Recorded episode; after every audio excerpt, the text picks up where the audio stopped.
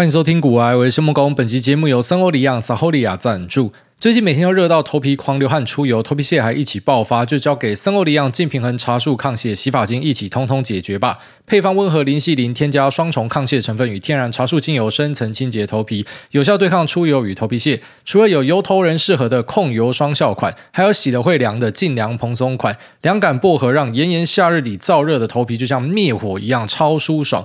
今年还新推出净凉洗前净化液，头皮专属的净肤水，能够温和的净化头皮角质，全新添加极地海洋净屑因子，抗屑实力 up，终结头皮屑反复出现。全系列都是清新的莱姆柑橘香调，部分男女都会很喜欢。那森欧利亚的茶树洗发精就是我之前很常使用的一款洗发精，香味喜欢。那第一次使用他们最新的这个头皮净肤水呢，洗完非常透心凉，喜欢凉感的朋友不用错过，它不需要额外加水，直接搓洗就会有泡泡，很省事。洗完头皮会有一种通透感，还可以降温，非常推荐。做好风险管理的同时，也做好头皮管理，内外兼顾，才可以打造清爽魅力。全球热销百万瓶的 MIT 品牌森欧利亚 h o l i a 连续三年荣获世界美妆大奖，深受国际肯定。即日起至森欧黎漾的官网购买净平衡茶树系列，原价的单品是七九九，新品优惠三件组只要一零九九。除了国外专属的优惠码 G O A Y E，还可以再享最高两百五十元的折扣。这样算一算，真的是 CP 值非常高。七月二十五号以前 Line Pay 结账还可以再享最高十八趴的回馈。Momo 虾皮都可以购买。更多资讯请参考我们的资讯栏，提供给所有需要的朋友们。那昨天发生了一个大事啊，就是我老婆终于呃放行，让我重新的回到健身房。我我已经有一段时间不能够回去健身房，因为她觉得健身房的美眉很多。她觉得健身房的台湾女性呢，呃，比较符合她的审美观，就是可能屁股要是翘的啊，大腿要有一点强壮啊，或什么的。就一般我们典型比较喜欢那种可能瓜子脸。鸟仔脚哦，这个他觉得不漂亮，他觉得漂亮就是那种健康美的，所以他去健身房走过一趟之后，他就跟我讲说，那我再也不可以去健身房。所以最后面呢，我就没有去健身房，然后他就跑去呃我本来的健身房，然后找了一个教练，反正就那边呃运动，那让我能够在家里去推可调式哑铃，反正就不让我出去就对了。但最近我岳母来，所以呃带我岳母去我家隔壁有一个健身房办了会员，然后顺便我就问我老婆说，可不可以一起办。那终于获得首肯，其实我觉得是我岳母一直推坑，就跟他说：“你不要那么爱吃醋，反正就呃运动而已嘛，那边没有很多人啊什么的啊。”因为我们去的时候是中午啊，中午真的没有人啊。然后我上次晚上也去，干超多人，所以我就放弃啊，我就嗯改成中午去。所以我刚刚中午才刚从健身房回来，干我觉得真的超爽啊！我觉得健身真的是一个很爽的事情。我觉得是跟那个脑内激素有关系啊，不是说什么真的很变态，喜欢去操自己，就是单纯的你可能做完运动之后，莫名其妙心情就会变很好。所以能够重回健身房，真是我觉得这个礼拜最快乐的事情啊！好，那这个礼拜也吃了一个意淫很久的餐厅，叫做橘色火锅，还是橘色涮涮锅，反正大家都把它称为是橘色。那这家餐厅呢，呃，我真的已经认识它很久了，但是我一直都没有机会吃到，因为我们家出门都是比较随机的，反正就是我今天心情好的时候，我们就会出门。那假设今天这个股票大跌，心情不好的时候，我就会跟我老婆讲说，我不要出门，我要在家研究。那不然就是可能啊，今天需要去买个 T 恤，要去 Zara 的时候，要跑去啊台北信义的话呢，那可能就会顺便路过一下。那每次路过呢，我就会想要去吃这个火锅。应该说我们在那边有很多喜欢吃的餐厅啊，但只要有经过那一栋百货，好像是 A 七还是 A 九吧，那我就会想到，我就会跟他讲说，那不然去问看看他们位置，然后不然就是打电话问有没有位置。那都会直接问他说：“哎，这个一个小时后有没有位置或什么的？”那呃，每次都被他们拒绝，都说啊，没有办法啦，你可能要提早多久啊？但是因为我们就是没有办法确定什么时候会出来嘛，所以一转眼才发现说靠北，我们已经这样子被人家挡掉，挡了三年四年以上了，就超久，然后就已经超久都都这样子，啊，只是也很习惯，也不在意，就觉得反正没吃到就算了，又不是说什么真的是怎么超干想吃或啥小，但就是一个情怀啦。因为以前我对这个那火锅呢有一个。很梦幻的印象，为什么这样说？因为我在大学的时候，我们的学长啊，就大我们一两届，那他们有一群人呢，呃，现在看哦，就是家里非常有钱的啊，啊，那时候就有一种神秘感，你知道吗？然后外加高中那时候很多女生都很红，那什么《暮光之城》嘛，《吸血鬼》好帅。那部电影最后面很多里面的演员都说是他们拍过觉得妈最瞎的一部剧，但也确实把他们捧红了嘛。那反正就是这个《暮光之城》，大家可能年轻人都不知道这部戏是什么，反正就一个讲吸血鬼跟狼人，然后一个人想要干吸血鬼跟狼人的故事。那呃，这个故事里面呢，啊，吸血鬼的家族就是非常的 classy，很有钱。然后他们可能就是过着一个很酷的生活，可他们是一群吸血鬼，然后长得很漂亮。那以前那个大学的那一群学长呢，我就记得有没有同学就说他们很像那个《暮光之城》的吸血鬼，因为他们都是长得蛮好看的，就是有男有女，然后家里呢清一色都非常有钱，所以他们上学呢都是开车来，然后开很贵的车子，然后如果是接送呢，也就是很贵的车子。所以在当时的我们的眼中看起来，因为我们是呃一般臭学生嘛，好像我那时候骑的摩托车就是那个云豹啊，那一台好像六万七万块吧，还是我自己他妈的国中还高中的时候，应该是高中啊，高中的时候偷买。然后后来我爸妈知道这件事情之后呢，我觉得他们也很够义气，因为我满十八岁了，说十八岁本来就要买摩托车给你，所以那时候你摩托车买多少，我们就把这个钱给你，我觉得还蛮开心的。反正就是有一台摩托车嘛，然后在苗栗又觉得，哎，自己这样不错，就是至少是有一台摩托车，跟同学比不会输太多。那可是到台北念书之后呢，然后就发现靠北，慢，骑摩托车你就社会底层啊，就就会有这样一个感觉，就是靠北那些学长也太有钱了吧？为什么他们可以开跑车上学啊？好，所以就充满那种羡慕之情，而且那时候脸书在台湾刚红哦，所以大家就会去窥探彼此的生活。像现在我的脸书基本上就是不会拿来去看别人的生活，因为也不在意别人的生活是怎么样，比较像是拿来接受一些新的资讯，然后像社会上在红什么。可是当时啊，最早脸书刚出来的时候，那是蛮聚焦在哎，这个人在干嘛？我可以透过脸书去看到这个人的生活。那有些人会去戳别人嘛，或者去私讯别人去看他的照片，然后每个都要按赞，然后你还会检查说有谁按赞或什么的。反正最早期就是比较偏向这种窥探生活。那我就是其中一个 creep 就是我去窥探啊这些学长姐的生活，然后想说为什么他们可以这么爽，然后就觉得非常的羡慕。那当然现在回头看就会知道说，啊、就家里比较有钱啊，就像我的儿子搞不好以后就会成为这样的一个学长姐。但我希望不要让他会这样子，然后让其他同学有压力或什么的。但呃，反正就是可以归纳出来说啊，他们就是比较幸运啊，其实这样啊。但当时你也不懂嘛，你就觉得说很羡慕，你不会觉得真的很自卑，什么我家怎么这么差，不会这样啊。但是你就会觉得说很羡慕，然后你们就会变成这个在学校里面有阶级的感觉，就他。们是一群非常有钱的人，然后感觉很梦幻。那我们这些人呢，就是骑摩托车的，我们就是一群朋友啊啊，会夜冲，会去跑山。那你就发现人家有去跑山，人家是开跑车去跑山，然后照片拍的都很漂亮，会套一大堆滤镜，然后整天都出去吃餐厅。那其中一个。我注意到有几个学长姐，他们很喜欢吃的那个餐厅就是这个橘色涮涮锅，所以我一直都觉得妈的有朝一日一定要吃看看。然后当时看都觉得是天文数字，他妈谁会吃火锅花这个钱啊？干这是有毛病哦！我们去三妈妈的饭可以无限续到饱，诶，就是骂神经病才会吃这个火锅。那就连一些可能比较特别的节日哦，那可能一些什么当时的对象啊、女朋友啊，你要带她去吃饭，可是你一查价格又想想，算了，好，我们今天去吃野宴就好了，去吃一个比较好一点的，吃到饱就好，还是没有。办法去吃那个火锅，就觉得干真的太贵。然后一转眼呢，然后就出社会一段时间之后，当然一下这个火锅对自己来讲就是一个就小钱啊。其实就是你可能去海港随便买，也就是一万块嘛。所以这个火锅吃下来，像我跟我岳母跟我太太妈，也就是一万块嘛。那我老婆这次就很有心，她想说，我每次都想说要吃这个东西，可是每次我们去都没有吃到。然后刚好这次他妈有来，所以就哎，出来订一下这个火锅，然后终于订到去吃。那不然我们在这个吃火锅的当下呢，其实没有想太多，就是就是 another 火锅。所以我跟你讲。呃，有一个说法说什么“千金难买少年穷”嘛，干这是真的呢。哦，就是你到最后你会发现，食物最好吃的时候是这个食物的价格你还要考虑的时候，那是最好吃的时候，因为你终于可以来吃，那你就会觉得这一餐你要好好的品味去体验之类的。可是等到其实这些食物对你来讲，它就是我随时要吃，我都可以去吃。哦，可能像我家隔壁，我就有一个超好吃的鸽烹，然后那个割烹。你说一个人两千五，那个干其实每餐要下去吃都可以啦。啊，你就再也不会觉得这东西很好吃。对，它是好吃的东西没错，可是它不会有你那种，就可能高中大学你吃不起，然后好不容易存到钱可以吃的那种，那个感觉差很多。就是我吃这个火锅，觉得嗯不错，就这样。啊，但当然还是有印象深刻的部分啦，就是它最后面会弄成粥嘛。那啊、呃，让你把这个火锅的精华全部都吃下去。为什么我知道？因为以前我都会看他们脸书，我都知道他们最后面要吃那个粥，那他们就拍照，就打卡，就说这个粥是很屌的粥。我就是这样看了好几年，那终于自己吃到了，就嗯不错的粥了。那当然这个东西真的很好，之后意思说就没有像可能你、呃、大学的时候看到这样的东西会觉得很震撼。我干怎么有人可以花这个钱吃这个东西？如果可以吃到多好，然后现在吃就是哎就是好吃的粥，所以可能也是自己的那个标准也不一样了吧，但。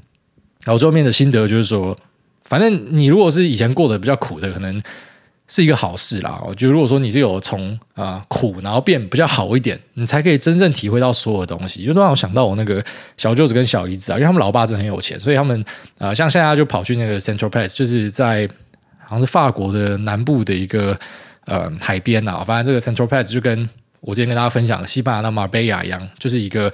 呃富豪们都会去的地方哦，炫富的地方啦。然后大家在这边啊、呃，反正每个人都有自己的游艇会开过去，然后比比大小哦，有些人游艇超大，有些人游艇比较小一点。才发现说，拥有游艇之后呢，还会比大小，有更大的游艇跟超巨型的游艇，然后跟你这个小游艇。那他爸爸就带他们去那边，然后他们也遇到那个呃。我一开始还不知道谁，我也知道说我看过他的笑话，就是有一个足球明星，好像是叫什么伊布吧，然后他啊去美国玩的时候呢。好像是老布朗寄他的球衣给他，然后他以为老布朗是他粉丝，所以就签了名寄回去。反正就是他很有自信，他觉得自己是世界之王。然后呃，人家要送他东西，就他以为人家是他粉丝。反正就是一个很很特别的存在，非常有信心的人。我之前有看过很多他的迷因，这样，然后就看到我的小舅子、小姨子，就是他们有跟他拍照。然后后来知道说，就是有很多人都有看到他跟他拍照，可是都没有办法拍照，就他直接把他挡掉，保镖就挡掉不给他拍照。可是因为呃这两个小朋友的爸爸是有利人士，所以他们就有拍到照。但也有可能是因为他们是小朋友了，反正我我不知道，反他们有拍到照，然后后。面一堆人都没有拍到照，然后就会发现说，啊，这些小朋友，当然我我还是觉得说，你知道有这样的富爸不错。所以那一天我们在开车回来路上，刚刚有聊这件事情，然后我太太就跟我岳母讲说，就是为什么你跟啊、呃、一个这么有钱的人生下这两个，然后你生我的时候要跟一个穷鬼生下我呢？然后我岳母就跟他讲说，哦，你是一个由爱而生的孩子，哦，那那两个呢？这个爱的成分可能就没有这么高了，因为你知道，当年年纪变大，因为我我岳母生我太太的时候是很年轻的时候，所以那就是一个很纯的爱，他就很喜欢这个人，所以不管他的背景怎么样，他们就是有了一个小孩。那可是到后面呢，你就一定会开始去管人家背景嘛，因为你长大了嘛，你经历过一些事情的，所以就没有这么纯啊。但是呃，这个可能会比较在意一些物质上的东西，可是不错啦，就是可能还是喜欢这个人，只是就没有像可能年轻的时候那样子。然后我太太讲说，我根本不在意。呃，就是你的爱到底怎么样？就是有一个富爸爸很爽什么的。然后我跟他讲，其实我的体验啊，因为我觉得我太太小时候也是过很不错的生活。那呃，居然说他那时候就有搭过什么私人飞机啊，然后去人家 Morocco 超大的皇宫什么的，就要看过那些东西之后，所以其实像我太太家一些物质上的东西，你是没有办法。Impress 他的，我觉得很多人会讲说，啊，我要买一些酷东西，要换更好的车子，我老婆会觉得很酷。其实我老婆就是对物质是一点想法都没有的，就她她完全不在意。所以我觉得她会发展成两种分支吧，哈，就是有些人可能就是他已经很习惯那样子的东西了，所以他就变成他他从那之后他都一定要用这个东西。可是这东西对他来说可能也没有太多的新鲜跟刺激，就是很习惯。他也不在炫富，别人会觉得他在炫富，可是他就会觉得没有，我从小就用这个东西。那另外一个分支可能就变像我太太这样，就他觉得。这些东西我都看过，所以我也没有特别在意。他可能就非常专注在他真的很在意的东西，像什么台湾的流浪狗之类的。所以我不知道，以我来讲，我觉得我是比较偏向那种，呃，我一开始有那种初来乍到刘姥姥大观园的感觉，然后觉得非常的开心。可是到后期呢，就会变得你还是会发现那个物质的东西最终就是这样啊。可能就是说个性的问题啊。我相信还是有人可以在每个车子换来换去的时候获得很多的快乐，但我就比较没有办法。我获得快乐的方式就是要多赚一点钱哦，所以。可能就是妈一辈子供人命吧，稍微跟大家分享一下。好，那接下来我们进入市场话题啊。那呃，我在昨天啊，真的很像废物，反正我就是被洗掉了蛮多的部位。在盘中它有一根急杀嘛，昨天有在看台股盘，应该知道说那个盘中有一个急杀。然后那个急杀呢，诶，我大概就直接把手上的部位砍了二十趴。我有一些东西在处置股里面，那个我就不会去动它。那我就选择去砍掉流动性比较好的东西，所以一次收回了二十趴，其实收蛮多的。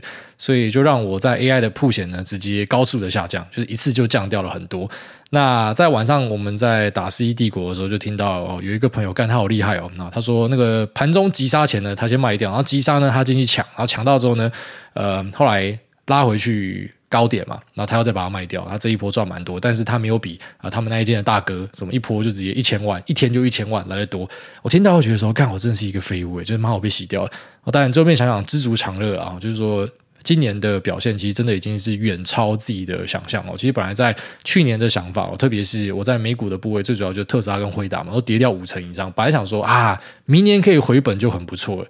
就你没有想到说，像我到现在，我上次跟大家分享是有一个交易师大哥打来，然后我跟他说，我大概是八九十趴，我现在已经一百五、一百六了。哦，那只是当然这个一百五十趴、一百六十趴是有一点几倍的杠杆加上去啊，所以如果要还原回去的话，稍微除一下，但还是很不错，就是有有翻倍以上，就算是还原回去，那就觉得。啊，知足常乐，然后真的是要快乐就好了。因为我在啊、昨天就是一样这个。世纪帝国的当下，有跟几个朋友稍微聊了一下，那我就有提到说，我对这些所谓的 AI 股的看法啦。那其实这 AI 股的看法，我在节目里面都已经一直有讲，只是有些东西我真的是比较不能讲，也不是说什么要故弄玄虚，也不是跟你讲说你可以付费解锁，啊，就真的不能讲嘛。我们就是一个免费节目，有些东西讲出来，可能就会挡到别人财路，或是你其实也没有很确定，你知道吗？因为我们就是在处理很多这样的一个讯息，就像现在的这 AI 股，坦白说啊，在我心目中是真的，大概就是五只啊。所以真的意思是什么？真的意思就是说，你真的有拿到订单。我知道你有拿到订单，我知道这个订单的毛利是好的，我知道它在未来还会持续的下单，这就是真的。那很多是所谓的假的，假的不是说什么你没有，就是其实老实讲，现在只要插几张 GPU 卡，好那种 commercial 的。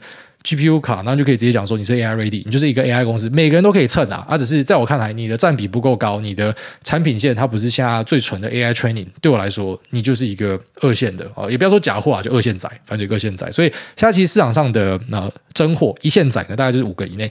那这些可能就是高度与辉达啊，它的那个 baseball，或者说嗯。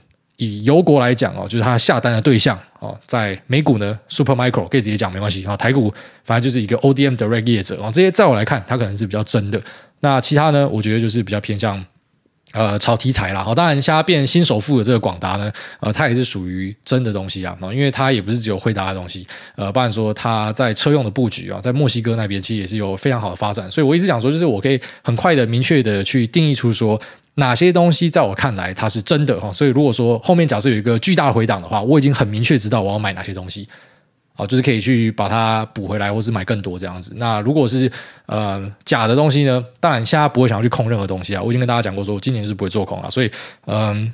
不会像去年，如果是去年的话，可能就是我会选择假的东西去做空，然后呃真的东西去做多。其实，在外资圈，他们很多这样做，就是你有注意到说一些的那 OEM 业者，为什么他的那个借券的余额这么高？那个借券卖出余额怎么这么高？那是他们在做一个 long show，他们 long 其中一只，然后我们去 show 某一只，好，这是一个配对交易啦。那我今年就没有做配对，我全部都是净做多，所以其实对我来讲，呃，像我可能在前几集跟大家聊到，就是我还是会担心 overbooking 的状况会发生，所以我的脚底会抹油。那我真的就抹油就跑掉蛮多，就是在昨天就跑蛮多，然后今天盘中再跑一些，所以整体的部位哈，虽然还是蛮高的，但是呃，已经是非常显著的下降，至少在过去的半年来，可能是最大的一次下降。那下降之后呢？我觉得呃，AI 还是会是一个重点哦。只是可能过去已经炒作拉抬过的，对，我知道可能后面鱼尾会很大，但我已经 don't give a shit。我可能就是你要跌的够深，我才会考虑。而且要是我认证的真货这样，那呃，如果是一些跟着上去的啊，一些怎么讲？就像说像 Power Supply Unit 这么多支。哦，哪些真的有单的？哦，这么多 OEM、ODM，哦，那惠达的 DGX、HGX、MGX，谁是真的有单的？你要想哦，DGX、HGX 晶片就不够分的，那你 MGX 是要做啥销？哦，其实讲到这边，懂的就懂了，啊，不懂的真的没有办法跟你讲太多，讲太多也没有意义了哈。有可能就是妈的，我自己在乱讲，就当成是我的心得分享。但其实有些东西真的是可以很快的直接去推出来说，那到底实际上谁会受惠？因为现在其实基本上就是在瞎子摸象。等到半年之后，可能回头看才会有很多的营收获利开出来，才知道说哦，干原来谁是真货，谁是他妈假货。那只是现在就是踩地雷的状态。那当然，AI 股哈，我觉得以一般散户来讲啦，你搞不清楚要进去乱追的，真的要很小心，后面可能会出事情。不过这个趋势它是确实存在的啊，所以换个角度来说，就是我相信呃，就算是进去乱追的散户，应该也不会太差啦，除非那种买在什么水岸第一排的，不然你现在真的是搭到一个啊正确的列车了。哦，就这个 AI 的展望发展非常好。然后像昨天嗯、微软公布说它的那个 Copilot 要卖三十美刀嘛，它的股价嘛直接井喷，像微软这种这么大只的公司都可以这样拉。你觉得市场上大家都是白痴吗？好，当然你说一定有泡沫，一定有炒作的成分，可是市场上是真金白银下去买啦。那其实这个东西对生产力的革新也是确实的嘛，用过都知道嘛。那下可有些人会讲说，呃，就要说像是 OpenAI 的 ChatGPT，它的访问变少。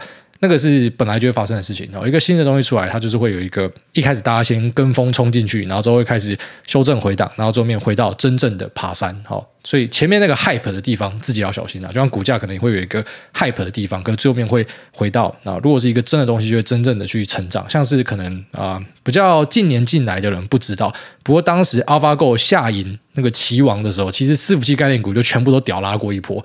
那后来当然有那个大回档杀人嘛，只是你现在回头看。干，那全部都在地板上啊！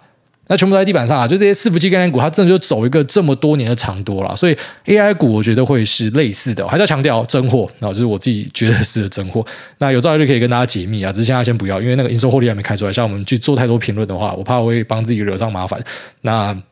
呃，真货们呢，哦，就是他们可能在接下来的几年都会持续看到它的那个呃产品组合 product mixture 里面，因为它多了 AI，然后这种单价比较高的东西，所以呢，呃，它的那个毛利会显著提升啊，它可能就是一个长多的东西，就像是你可能现在回头看啊，当时 AlphaGo 的时候炒的股票哦，那时候是讲说炒股嘛，这后面很多它真的就变成超赚钱的公司啊，有些可能在过程之中就挂了啊，只是。大部分可能最后面都走出来，在趋势上的都没问题啊。所以这是我对现在 AI 公司的一些评价。而且其实 AI 还是有一些玩家还没有完全的上车哦，所以这个是我觉得后面可以看的东西。我觉得来说，我很喜欢跟大家提到的 Tesla，我真的觉得 Tesla 是一个呃被严重低估的 AI 玩家。那他现在啊，就是马斯克已经宣布说要去搞一个 XAI 嘛，那这 XAI 对标的对象当然就是 OpenAI 或是呃脸书的 Llama 哦，那拉玛现在可能要跟微软合作，所以现在就是类似这种大乱斗啊。只是这个 XAI，我觉得我蛮看好它发展的，因为我觉得马斯克弄的东西都很像样哦。虽然现在很多人在算说什么推特怎么样怎么样，但我真的觉得推特体验非常好。可能每个人的体验不一样啊。那你觉得你喜欢 Threads，你就用 Threads 嘛啊，我就觉得推特体验是真的。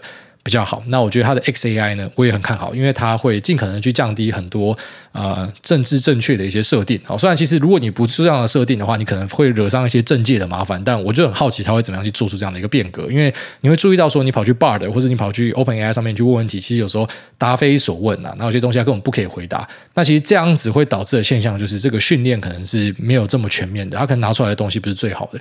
就是应该是不要去限制太多 AI 可以答的东西啊，在我看来是这样。我知道它可能有一些呃道德上的问题，有一些啊、可能就来说可能对人类他们讲说是有害的内容，但在我看来就是反正一般的人类在网络上就会讲有害的内容啦，所以一个机器出来讲一个看似有害的内容，那至少先让他讲嘛，讲完之后我们再做一些修正嘛，好，这是我的想象。我知道很多人不认同，但是我就是觉得，因为他愿意去把这个呃审查的标准放得更低，所以应该他会很有机会。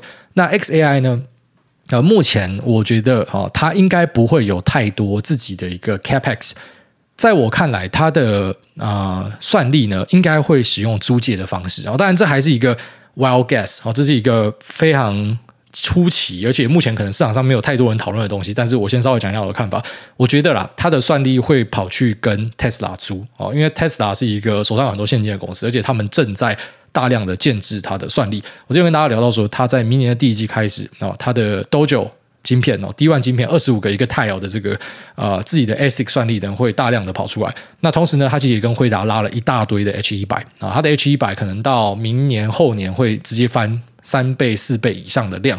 那它的 Dojo 可能会翻更大的一个量。那就目前理解，它的 H 一百应该是跟广达拿的啊，是跟广达拿的。那他拿了这些晶片之后呢，当然。一部分就是因为它也要去做 large language model，就是 LLM 模型的一个训练，那这是一部分。那另外一部分可能就是用在自家其他的应用上面。那这边要先稍微讲一下，就是为什么它的 ASIC 晶片的设计会跟 H 一百差这么多哦？最大的一个差别就是说，H 一百我们都知道它跟 MI 三百一样，它有一个特色就是它用了很多的 HBM 机体在上面。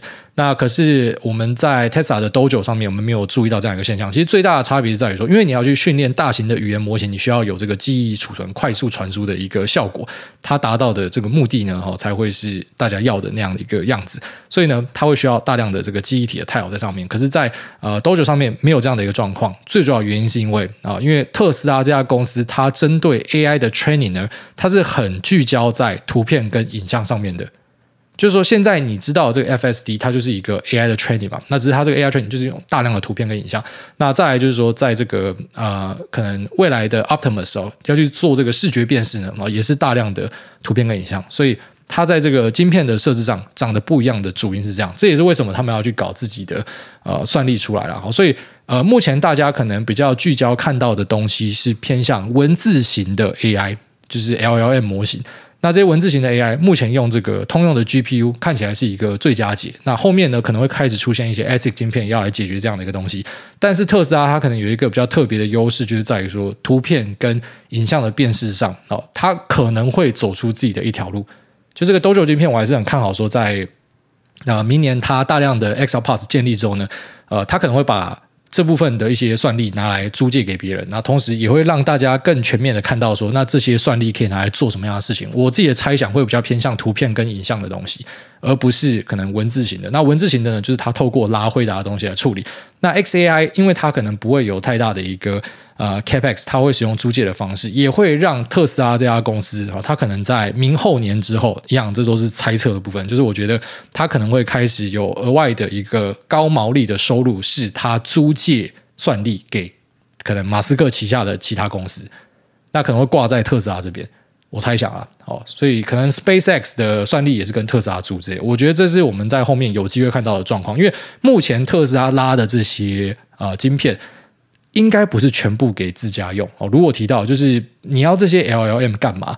你买这个 H 一百就是要做 LLM 嘛？那可能就是要租给 Twitter 之类，Twitter 自己也有买啊。那只是我在想，特斯拉可能就是它会有一个额外的收入，除了它啊、大家都知道它是卖车嘛。那卖车之外呢，可能有一些能源的收入，那可能之后会有一些算力的收入，然后可能会有它租借自驾服务给其他车厂的收入，跟它的其他可能充电桩哦，它的 NCAS 旗下在美国是已经。基本上已经宣告成为一个主流了啊！其实这些都是额外的订阅收入，所以它订阅收入现在会在额外的加入一个，就是算力的租借。那我看下来，我觉得应该是要去 focus 在嗯影像跟图片相关的。那只是它也会去兼顾 LLM，那这部分可能就是要给它旗下的公司使用。所以这边稍微跟大家分享一下，就是说这个我们目前看到的 AI，对你可以说它现在是炒得很高很多东西，但是我觉得还是很多人没上车。然后等到这些人都上车之后呢，它其实会像是当时我们啊、就是你现在回头看。在那个 AlphaGo 的时候，那时候也是炒股票啊，先炒一波啊，只是炒完一波崩回原点啊，就算是炒的最高点，现在回头看都是小山啊，真的都是小山啊，所以我我自己的猜想是这样啊，所以我觉得呃，最近跟身边朋友有一些讨论，呃，他们其实有些人的想法就是认为说我太保守，我其实心中想的东西是干，你们知道你自己在跟我讲吗？妈，我是去年跟着辉达一起跑进去山谷的人呢、就是。我去年被笑说你怎么妈的没有停损，然后今年被笑说你怎么不敢冲？你发现这个市场情绪变化之大，但其实事情的本质是没有改变的。所以，呃，我我发现我这半年来开始聚焦一些事情的本质啊，但是好是坏不知道，但是目前看起来我觉得过得更踏实啊，所以我会去。呃，更仔细的去追说，到底，居然说，像我前面跟他提到，我觉得特斯拉还没上车，而且这个是很少人在市场上讨论，就是，嗯，这家公司它其实是一个很大的 AI player，只是因为它目前旗下的东西，它就是 V 一百跟 A 一百，它量根本不够，所以没有人去认真看它。但是等到它建立起来它的 Dojo 跟 H 一百的时候，它一定会开始搞一些事情。所以其实整个供应链的故事还没有结束，它可能会踩一个这个小刹车，可能会有一些什么回档或小，但是我觉得它这个终究会走出来啊。只是我自己可能还是会比较倾向站在一个。相对保守的位置，好像是我自己的 Twitter 上面啊，呃，对我的 Twitter 稍微讲一下，因为有些人会用那个一样古埃的名字，虽然那也不是我的专利，其实严格上来说是我专利，我去申请专利，就是我的那个商标啦。但反正有些人会用那个名字注册，那不是我。呃，我的那个 Twitter 是 at mengkunghsih 梦工系的，就是我的名字，我是放本名，我不是放古埃，所以不要追踪错人哦。那这上面我就有跟大家分享说，我去算，呃。那个辉达的 H 一百现在可以贡献的 EPS，哦，当然我还是没有讲的很直接，但是你那个数字套一套，你自己可以算出一个很夸张的数字啊，那绝对是说可以算出来的。那很多人看到这数字就觉得说，就是要梭哈，要跟他干。那可是我还是站在比较保守，并不是说我不看好，并不是说我觉得那个价格不会到，而是你知道，如果你要去使用一些衍生金融品的话，你可能有时间的压力，你可能会有一些这个。额外的风险哦，不一定是你错哦，可能短期内觉得说美中又在打一个很大的贸易战，它先大回档个三十帕，然后再创新高，啊，你可能你的那个选择权就到期了。这就是为什么我跟身边朋友最近一些分歧啊，其实分歧是好的，就大家会互相 challenge 挑战一下。有些人觉得我太保守，但是我觉得不是我太保守，是因为我不想要死掉啊。那你们如果可以暴赚的话，那很好，恭喜你。只是呃，反正我们也是同车嘛，没有什么要吵，只是使用的工具不一样而已。我没有像你开这么大的杠这样子，所以稍微跟大家分享一下，然后就是我觉得这个。呃，AI 呢，呃，它是一个大厂多，只是我自己在过去被洗掉了蛮多东西。那其实被洗掉的东西，就会再去找额外的东西来跟大家分享，其实也好了。不然你可能会觉得这个节目已经完全变成一个 AI 台了，就全部都在讲这个。因为我的持股就全部都在这边。那我开始去买其他东西的时候，你才会注意到这个节目的风格会改变。其实你会注意到，就是我节目讲的东西，就是我自己手上的东西啊。啊，我还是不希望成为一个爆牌台，只是我也没有这么多时间去帮大家科普。你知道，我们不是一个。那种可能什么产业台、YouTube 台，然后他就是要跟你介绍每个产业，也没空，就是我自己在做什么，我就跟你讲什么，就是这样啊。你可以觉得说啊，你在喊盘，在喊自己的东西，但是我也做的很有品，就基本上你根本不知道持股什么，我也不会跟你讲说哪个东西可以买或什么的。我只是自己做到的这个自我审查到这样的一个程度了。我还是觉得说这个节目呢，嗯。其实，在我现在看来啦，我会觉得，我反而希望不要任何市场在听，我反而觉得跟气氛仔互动是最好玩的，然后回答一些很白痴的问题啊。那产业的东西就当成是一个 murmur，好，就是我的呃工作上的内容，然后我我回家跟你分享这种感觉啦。好，那这期没有到这边，我们接下来进入 Q 的部分。第一位孤魂野人，他说：“祝你生日快乐！我应该是全世界最笨的人吧？不懂得把握机会，跟你说要在一起，真的就是一个爱情小白，不懂女生心思。请爱大帮我念 Sylvia 七月生日快乐，心想事成，美丽永驻。好，祝这个 Sylvia 小姐一切快乐。那你真的是他妈全世界最笨的人啊！你都已经错过，然后你还跑来 Podcast 留言，这不就是恶度错过吗？那个脑袋要转快一点。下面为这个训练家二零二零他说：“嗨，老公，小菜鸡想要问几个问题。最近看到一些板上在讨论纬创和当年航海王的走法很像，想问问癌大的看法。二，最近的涨停时不时就被暴力打开，这会是什么神秘的讯号吗？三，特斯拉的超充站有什么台厂的供应商吗？四，记得很久以前癌大有布局工业电脑，那些现在怎么样了呢？五，感谢老公解惑。”好，那首先第一个，呃，其实应该这样讲，每一个标股的走势都会跟航海王有一点像，好像那个勇士天国一回合一，那或是再往前一点呢，国巨被动元件事件，或者再往前一点汉讯啊，去找这些标的，当年在喷的时候，其实都是跟航海王很像，就是那种一瞬间供不应求，价格上涨，然后就会是涨这样一个标股的走势，所以就很常见啊，这不是说什么一个很罕见的走势。那再来就是说。呃，涨停被暴力打开，这也很单纯啊，就是有大筹码要倒出来，就这样而已。所以你可以把它视为是一个换手，你也可以视为是一个出货，反正就看隔天怎么样走，大家就用不一样的方式去解释它。反正股票里面很单纯啊，那股价为什么会上涨？就是买的人比卖的人多嘛，或者说买的人他追价意愿很高嘛。相反，就是类似的东西。所以今天这个涨停去锁，就是有很多人想要买嘛，那可是就是有比你更多的人要全部倒给你嘛。所以其实我觉得在股市的东西不要去做太多的想象，就是去看当下看到的东西是怎么样。那接着呢，去辅助自己可能对于这个产业的认知跟了解，什么样的价格可以买，什么样价格可以卖，然后去做相对应的处理。但是呃，不要去把可能当日你看到的一些现象视为是一个绝对。举例来说，像很多人就会讲说，啊、今天出了一个什么爆大量避雷针，所以就一定会反转。错，我随便都可以找到一堆爆大量避雷针，然后后面继续涨的，那就是可能。就盘中有更大量的人要把它倒出来，也就这样而已嘛。那隔天怎么样？那又是另外一回事，那是隔天的东西。那再来说这个超充站有什么台厂的供应商吗？然后这个可能还蛮多的。我随便举例啊，呃，比较大致的就台达电嘛，智茂啊，呃，可能中探针啊，宏硕、飞鸿、康舒茂联，这应该都有。就是它可能就在说做里面的。呃，电控系统啊，线束啊，充电枪啊，然后那个握把啊，塑胶啊，然后或是里面呃，居然说什么散热系统啊什么的，那个其实很多都是台湾的供应链来做，只是你要找一个可能纯度超高，专门是给特斯拉养大的。可能比较没有。那再说这个工业电脑的布局哦，那时候买了五六只工业电脑的股票，从主板，然后到资安，然后再到一些比较 niche market 的那种小型工业电脑厂，我买五六只。那最后面就汰弱留强哦，剩下两只还在。那两只里面有一只买的量比较大一点哦，那大概是这样子。那剩下的这个钱呢，就已经移出去别的地方了。所以现在工业电脑的持股就是两只啦。那有一只。呃，因为买量是真的比较多一点，所以有不小心上那个申报。然后那上申报之后，就有人去呃穿凿附会，就想说啊，他他买这个，所以未来是怎么样？你要想，我成本跟你差超远啊，兄弟啊！所以我看到一些那什么股市同学会在讨论，说我买这个东西，我的理由是什么？你也不知道理由是什么，你也不知道我出了没嘛？对，所以其实追筹码就是，我会说有时候我觉得没有什么太大意义，是因为你根本不知道这个人他到底想要干嘛。所以你也不知道我到底卖了没，你只能够去那边瞎猜嘛。呃，猜这个，我觉得你怎么会把这个生杀大权放在别人身上呢？哦，只是因为你瞎问啊，你问到那，反正我发现最近很多人注意到这个，他们会 take，我会跟我讲，所以我就顺便把它讲出来啊。就是有一只有买到这个大股东上榜啊，现在搞不好已经变第三大股东，因为前面两大股东跑掉了。但是我什么时候会跑，我也不知道，我会报多长，我也不知道，我也没有义务要跟任何人交代啊。只是你问到，我就顺带讲一下。我刚刚本来在想说。要不要讲？就是反正你都问了，我就跟你讲啊。但是要知道，这个成本已经拉很远了啦。然后，然后我另外一只工业电脑的表现其实也不错。就是我会这样子啊，我可能会一直撒五六个标的，我看好的同个题材跟同个题目的东西。然后之后呢，我就是属于那种。有一点类似先上车再研究哦，我会先去看说他的东西怎么样，一定是先不错，那我才会买嘛。然后买了之后会更深入的研究嘛，然后最后面就会汰弱留强哦，一些比较表现差的或是跟我预期不一样的，我就看看看，然后换去别的东西哦。那现在可能比较不会在工业电脑，现在比较多在 AI 这边。那接下来可能我在想，会换一些去消费电子吧，大概这样子哦。所以稍微跟你分享一下。然后，那下面这个奥万大谷翔平念过跳过，下面这个。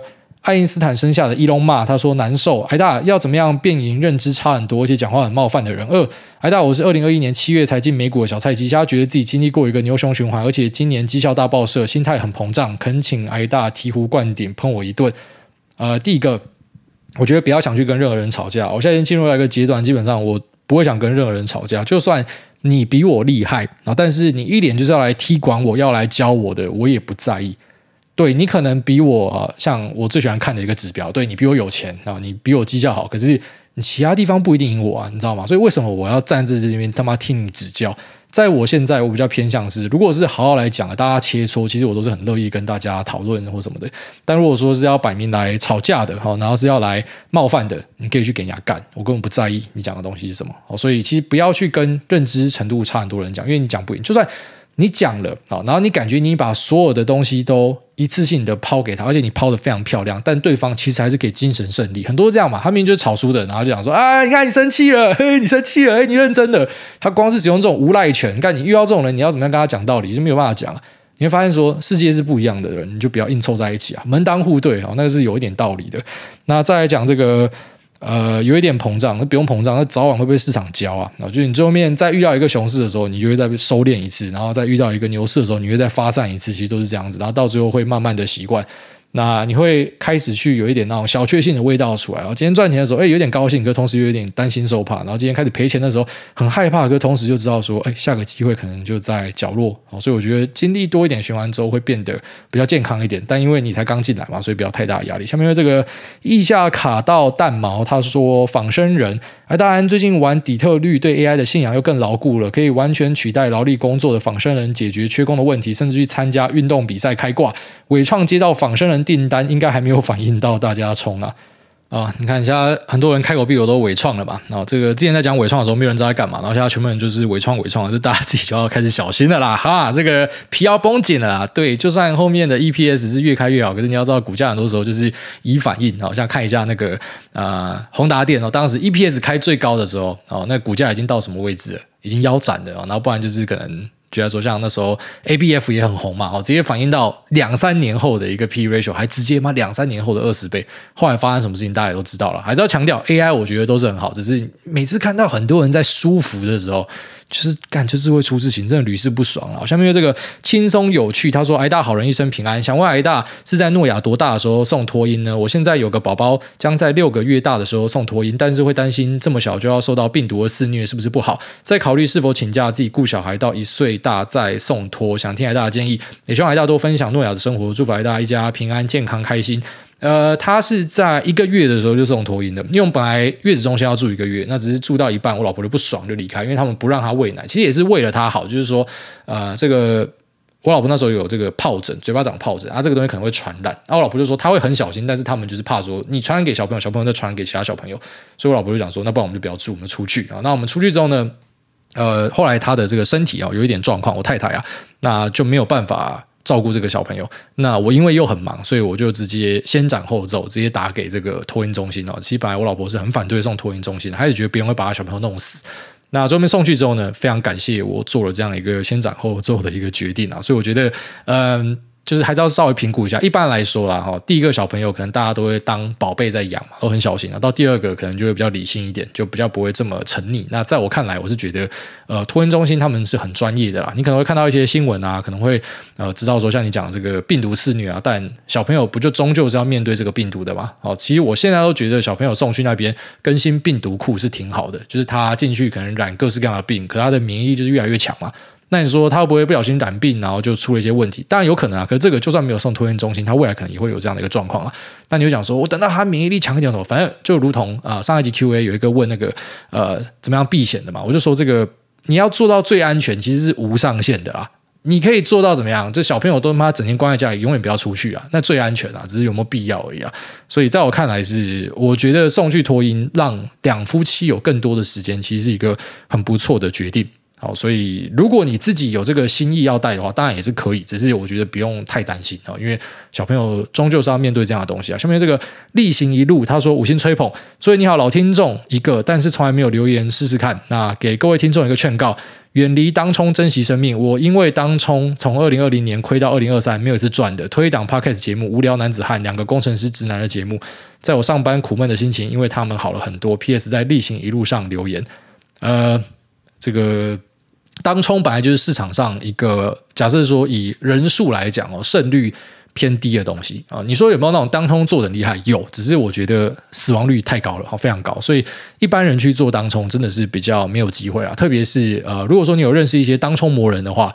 你就知道说，原来你之前在当冲真的是在送钱，就人家是怎么样在打当冲的，人家的荧幕是怎么样看的，他是怎么样去做盘前分析的，然后你就只是手机拿出来随便按一按，你就想按赢这些人，怎么可能啊？好，所以我觉得它是一个高度竞争的地方。下面这个旅居海外的青年他说五星好评吹起来，嗨，祝安安，我是曾经从后面倒着听再听回来当 Super Junior 狂听的听众，希望三十而立还可以称自己是青年，看到主委事业有成，感觉三十几了还在漂泊的我有点愧疚。想请问主委，异国恋的情况下，怎么决定在三十岁前结婚的？是因为另外一半的签证考量，还是纯粹觉得时候到了就结婚了？长话短说，目前小弟在德国结束学业后，留在德国工作了快一年，不过因为签证的问题留不下来继续工作，也因为有幸结缘到德国女友的关系，也在考虑去留欧洲的问题，感觉是一个很难解的难题。该冲一发讨论后结婚留下，还是带女友回台湾，让她变成台湾一娜，爱上台湾后从长计议呢？想听听主委的意见。好，那首先，当时我会这么快就决定要结婚，是因为签证的考量哦。因为如果说没有结婚的话呢，那每次进来就是有那个日期的限制，然后我老婆那时候拿的护照还是摩尔多瓦的护照，所以就必须要办签证。所以签证这个是很重要的一个考量。但其实也不是说为了签证才结婚，应该讲说，其实结婚对我来说是可有可无的东西。我已经讲过，对男生来讲，不用结婚其实是一个超大的优势。就这些女生会觉得哦，是什么新时代女性不要结婚？那身为男生啊，我知道你的老公不一定跟你讲啊，你的男朋友不一定跟你讲，但是我坦白跟你讲，你不结婚是干我探丢了，妈我捡到了啊！只是你真的要结婚，其实我也没差啦，因为他妈老子爱你了，我想法是这样，只是那时候就是比较偏向我要解决签证的问题，所以我才结婚，哦，是这样子啊。那不然我觉得其实不一定要结婚。不过我老婆那时候后来看一看之后，她自己对于这个结婚的意念就蛮强的，所以我们也没有任何的辩论，反正就是。那不然就来结婚好了，这样比较省麻烦，而且时候到了嘛，所以就就这样就去结婚了啊。我觉得结婚最后面都会变成是有一点理性的判断啊，除非你是什么刚认识两个月就直接结婚，那可能是有点冲动。那再来讲这个德国女友的话，呃，我觉得首先就是说，以我一个过来人的经验啊，当然我自己的经验啦，那你听听就好。我认为是要去看谁的啊这个收入比较高，去当一个。最初期的决定会比较好，就要说就是留在德国，你们的生活会比较好，还是回来台湾，你们的生活会比较好？先用经济去考量，因为我自己觉得这样子，所以我那时候就跟我太太讲说，我可以陪你回去啊，我可以跟你去住西班牙，因为他的这个家哦，对他来说是在西班牙，虽然我们是回意大利罗马，但那个是他妈妈的家哦，他觉得他自己的家在西班牙。我跟他讲说，我们可以回西班牙，只是就是你可能要养我，就是我会想要工作或什么的，可是你知道，就是一定会有一个阵痛期嘛，我要学语言嘛或什么的。那可以的话，我就跟你去。啊，在台湾的话，你什么小都不用担心，我都可以帮你处理。那如果你可以有类似的保证的话，那我是不排斥我过去啊。所以当时的沟通是这样子。那最后面就觉得说留在台湾了。那其实我老婆一开始对台湾的意见蛮多的，但后来她越来越喜欢台湾，就是因为啊，最主要是那个方便的程度还有安全度啦。好像她之前一直跟我讲说，她觉得我儿子应该要送去西班牙教育，因为他们那边教育很快乐啊，就小朋友真的是开心长大什么的。但她最近就开始跟我讲说，她觉得在那边比较危险。虽然其实我不觉得危险，但我觉得那是一个相对，就是跟台湾比，就至少我们这边半夜出去都不会有什么事情嘛。所以他觉得那边比较危险，他希望儿子以后可以在台湾做教育，但这个是他本来没有想过，所以确实会因为就要说，就是你们最后面假设一起搬来台湾，会产生很多新的想法。但初步我建议先用经济去考量会比较好一点啦，因为这是一个最保守务实的做法。那最后面呢，可能再用其他的指标去做衡量，但是一开始最好是先以经济做衡量，因为你们总是要选一个地方待啦。好，下面这个。L O L K S I S J E H，他说：“阿嬷贵卡，艾大安，今年八月十八号是我的女友生日，可以麻烦祝福我的女友佑杰生日快乐吗？祝艾大身体健康，诺亚好可爱，秋狗继续干你娘。然后佑杰生日快乐，这来自于一个 ID 他妈看不懂的人。啊下面这个韭菜王他说：建筑怪咖，五星奉上，先感谢艾大陪伴我赶图改图赶模型的每一天每一夜，爱你。”刚出社会的菜鸡，我的留言内容从工作面试到现在找到工作了，希望你祝我的女友 Penny 九月十八号生日快乐，爱你哦，梦工也爱你。挂号怕没有念到我，所以从现在开始留言准备，祝癌大一家一生平安快乐，秋狗继续干你娘。挂号留言测试第十二次，好，所以第十二次才留到是不是？好，祝这个韭菜王跟女友健康快乐。下面这个无期巴菲特，他说豆瓣健康第一。艾大安家里的柴柴名字叫做豆瓣酱。二零一八年十一月底，我把它领养回家，养到现在快五年的时间了。感谢可爱的豆瓣，靠他约了很多女生出来，骗了不少女生尿尿的地方。但最近他得了腹膜炎，感觉快要挂了。希望你可以为他加油打气，让他赶快好起来。如果好不起来，也要不会痛苦的离开啊！豆瓣酱一定要赶快好起来，让你的爸爸可以再继续约更多女生回来，然后骗人家尿尿的地方。下面因为这个 O H Y A F U，他说学电研究生，从两年前大三加入股市，去年听到贵节目，刚进股市真的是如挨大所说，买了特斯拉大赚后，有买 F B 哦，又买 F B 大赔，刚好打平，后来真的把股癌当做爆。爆牌台，那目前要上研究所了，但自己虽然喜欢这个科系，还是不是很想要读研究所。那迫于社会压力下，还是读了，但之后没办法打工。目前台美股各有六万，现金十万的状况之下，要趁下股市大好的情况之下换线吗？我这已经讲过他妈两万次啊，就是你如果说要看多头的话，然后从二零零九年到。二零一八年基本上可以视为一个完整的多头。你有想过它会直接涨十年吗？你没有想过。好，现在呃喷到万七，你去年有想过吗？你没想过。所以真的没有人知道未来会怎么样。我的考量一律都是用机会成本。我现在有更好的地方去吗？有我就去，没有的话我就继续放着。反正无论如何，我的钱一定会在市场里面参与啊，这是我做法，我不会刻意扣现金啊。但当然，大家要怎么样做那是大家的选择哦。其实去年也是有一些。啊，真的蛮烦的，就那行情不好的时候真的很烦，行情好的时候也是蛮烦的。但行情不好，我觉得呃有有一些听众是真的很烦。就像我开一个 Telegram，那是免费给大家讨论的，可是就有人会跑出来，然后在那边酸，干这是狂酸哦。去年有一个 ID 下不见了，反正就是会一直 tag 我，然后讲说你不是讲说现金是垃圾吗？就一直这样 tag。那我就问你啊，你他妈你拿一堆现金啊？那时候还鼓吹说美元定存啊？那你现在赚多少？干你就还是一个废物嘛？你就是他妈一辈子的废物嘛？但是去年因为我的标的就真的是比较差嘛，所以你看我就被打落水狗。但今年就是我们的资产是又在往上喷，喷到烂掉啊！你他妈你拿美元定存的，你是喷去哪了？你就停在原点了啊！只是当时我会知道会这样吗？我不知道。但是为什么会有这个信仰这样做？我觉得就经验啦，就是其实久了之后，你就会知道说，嗯，现金真的是垃圾啊！你会在修正的时候看到很多那种见风转舵的，开始讲说什么 cash is king，key 黄干。我每次看到这种整天换来换去的，我其实我我很我很不欣赏这样的人，我反而比较欣赏铁头仔，你知道吗？就那种死多头跟死空头。哦，就算你很常错，可是我喜欢，就是我我喜欢看这种不会改来改去的，就是不要那种什么，哎，一个回档就开始就讲说什么现金为王，现金为王，然后上涨又说什么全部要买进去，干他妈全部都给你讲啊！我觉得那个观念其实是一致的，就是现金本来就不要扣太多，你拿去买资产，你不要买股票，拿去买房子，你不要买房子，拿去至少买个债券也好，但是你拿现金，它就是一个不好的东西，现金就是垃圾啊，真的不要怀疑了。哦，只是可能在大跌的时候，你会希望你有现金嘛？但其实那不代表现金为王，只是你希望有现金这个通货，然后去买更多的股票，对吧？所以我自己比较不喜欢去换现金啊，除非我有一个更明确的东西可以放，那我会换现金。可是我的最终目的是要换取那个东西，是这样。好，下面这个，请问君鸿还有防卫吗？阳痿少年谢老师。你父母是老师，还是有遗传到你？大家爱听你前面的故事，但只要你讲股票，我心里就会有一种小时候吼有又要上课的既视感。小时候最爱听老师前面的废话。那另外，诸位，我感觉你是不是游戏都没全破就玩下一款？好，那你前面讲的那个经验，其实大家都有啊。我也是比较喜欢听那种什么补习班老师跟学校老师他们讲干话的时候，只是没有办法，因为我分享我的工作，我本身也很高兴，而且这真的是我的初衷，就是我是。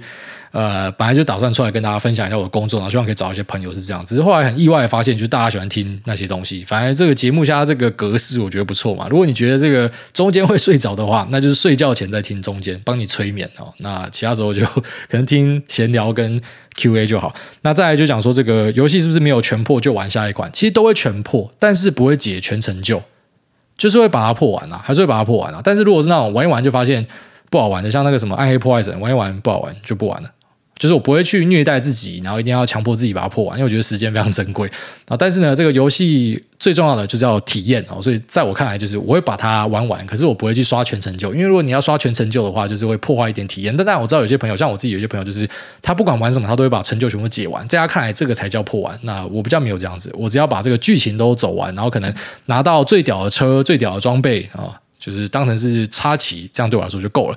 好，下面这个曾经的少年股神他说：“挨大贡完人，我的超人。”挨大你好，我的朋友电击金城武七月十九号生日，可以请你帮我祝他生日快乐，早生贵子吗？然后电击金城武生日快乐，这个一讲，可能妈全台湾一万个人会回头啊。下面这个。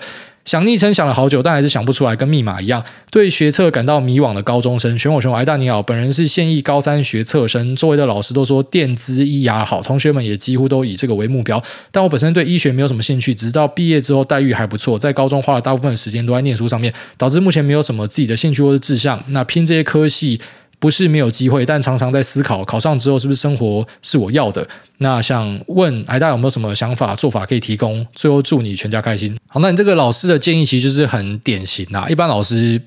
他又不是你爸妈，他也不是你的好朋友，他就是说，呃，去建议一些现在在业界看起来比较赚钱的东西啊。一般来说，在台湾的集体意识就是，反正笑贫不笑娼了哦，你绝对不要穷就对了。那大家都是往前看齐嘛。你说大家真的是因为想要去拯救生命当医生吗？不是啦，全部去当医生的都是为了赚钱呐，啊，只是刚好这个医生这个职业可以赚钱是这样啊。所以并不是说什么在台湾去选志向，很多人是因为他背后所代表的意涵。他们其实要的是那个钱，好，所以我自己也是这样起来的人啊。我也是因为钱才考机师嘛。他妈，我对飞机一点都不在意，哦，只要可以赚钱的地方我就去。所以我觉得老师给这样的建议很很正常啊。那这个是需要自己探索的。我只能够说，也不要说台湾是这样，要说全世界都这样子啊。因为我们的升学呢，就是很紧锣密鼓啦。啊。就算在国外其实也是这样，就算你有一个 gap year，我也不觉得你多了一个 gap year，你就可以找到你人生的方向。甚至很多人可能等到四十岁才找到人生的方向。所以。我觉得就是以解决当下的问题为核心。好，当下的问题是什么？如果你家比较不缺这一条的，或许你可以去做一点更多探索。可是如果说就是一般中产家庭，呃，也没有特别有钱的话，其实大家都会想先去往有钱的地方去。至少你会知道它是一个 backup 嘛。我最后面你发现说，对，你想去当一个画家，你想当一个音乐家啊，你做失败了，对吧？就像罗大佑他是医生嘛，那最差最差都回去当医生。所以我觉得用钱去考虑，它不是一个错的。老师也只能够这样给你建议，你就先这样做吧。啊，除非你很明确的知道自己要干嘛，但如果不知道，你只能够呃边走边看。那有时候会很惊讶的发现哦，就是其实大多数的，嗯、至少以我自己来讲，我在生命中发现说，哎，适合我是好玩的东西，其实那都不是当下想得到的，你不可能想到。那应该很多人都有类似的体验啊，所以这跟我那时候跟大家分享说，这股票先上再说嘛，现在是一个呃怎么讲显学，大家都这样。那其实嗯、在生活我觉得也是先做再说，然后很多时候做一做，你就有方向了。哦因为是这样子啊，我觉得很好玩的地方是，你没有做之前你都不知道，但你做了，至少你就会知道这个东西是喜欢还是不喜欢嘛，所以很快就可以删掉一个东西。如果你从头到尾都是靠想象，然后只要决定说到底要做哪个，你可能都做不出决定。那你就做了，你做了之后就可以删掉一个，做了就可以再删掉一个，然后最后面你就慢慢找到你要的东西啊。我觉得是这样。好，那希望你一切顺利，拜拜拜拜。